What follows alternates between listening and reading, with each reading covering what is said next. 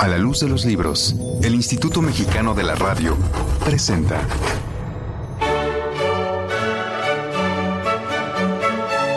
Testimonio y celebración por Ernesto de la Peña. En opinión de los ingleses y de muchos otros pueblos importantes del mundo, el genio matemático y físico más grande que ha habido es Sir Isaac Newton. Desde luego que no se puede hacer una generalización de esta naturaleza en ningún caso, ni en matemáticas ni en nada. Simplemente fue inglés, un inglés genial, absolutamente genial, que descubrió muchísimas cosas de tanta trascendencia como la gravitación universal, las leyes de la óptica y tantas otras cosas.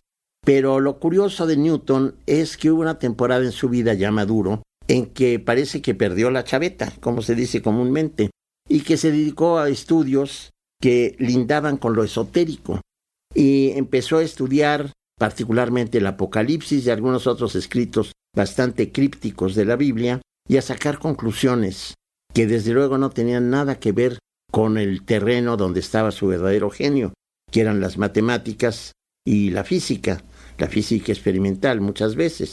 Pero esto fue mal visto por la Royal Society y ese periodo de la vida de Newton, que a mi juicio es fascinante, como que echaron un velo encima para que nadie sospechara de la cordura y de la sensatez de este genio universal.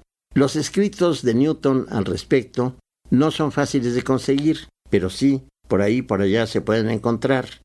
Y ahí nos percatamos de una serie de ideas que él concibió acerca de una posible reivindicación de los textos proféticos y apocalípticos con cuestiones matemáticas. Trató de unir los extremos de dos disciplinas que muy raras veces se encuentran. No pretendo decir nada más de esto, pero sí creo que vale la pena, cuando menos echar una ojeada a estos inquietantes escritos de Newton. Testimonio y celebración por Ernesto de la Peña.